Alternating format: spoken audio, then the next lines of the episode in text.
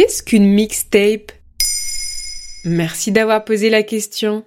Pas aussi travaillé qu'un album, mais plus long qu'un EP, c'est la mixtape, un ensemble de morceaux d'un ou plusieurs artistes, diffusés souvent sans prévenir et gratuitement. Ce format venu de la culture hip-hop est de plus en plus utilisé dans la pop. Elle fait souffler un vent de liberté et de créativité dans l'industrie musicale. Le mot mixtape vient de l'anglais mix, le mélange, et de tape, la cassette audio. Cet objet étranger aux moins de 20 ans est inventé en 1962. À cette date, c'est une petite révolution.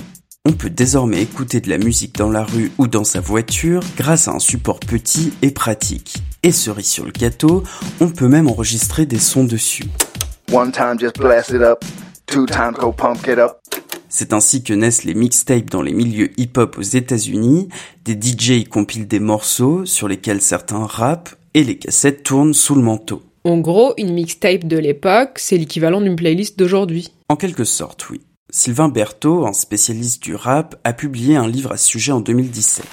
Mixtape, un format musical au cœur du rap. Pour lui, le rap qui était un mouvement alternatif, privé de disques et de labels, est né grâce aux cassettes. Et quelques décennies plus tard, il écrit que la mixtape est devenue le support musical dominant du nouveau siècle. Parce qu'entre-temps, la cassette est morte quand même. Hein. Mais pas la mixtape.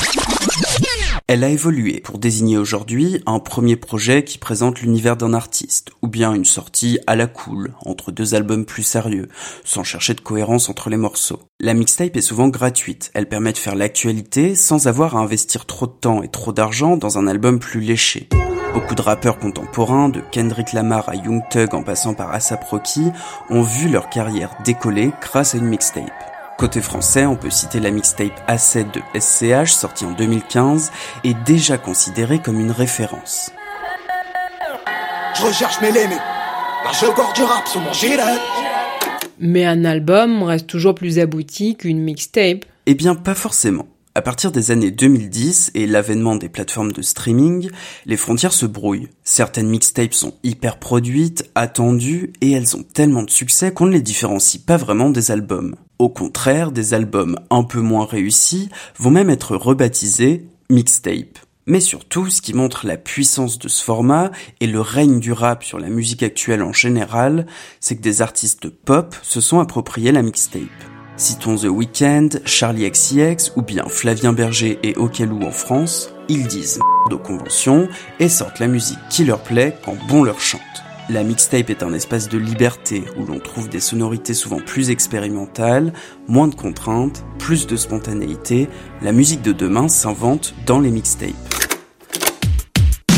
Quant à la cassette, elle n'a pas dit son dernier mot. Elle est remise au goût du jour par des séries comme Stranger Things et les ventes augmentent. Même le dernier album de Madonna est sorti sur cassette. De là à ce que les mixtapes fassent leur grand retour sur cassette, il n'y a qu'un pas. Voilà ce qu'est une mixtape. Maintenant, vous savez. Un épisode écrit et réalisé par Quentin Tonneau. En moins de 3 minutes, nous répondons à votre question. Que voulez-vous savoir? Posez vos questions en commentaire sur les plateformes audio et sur le compte Twitter de Bababam.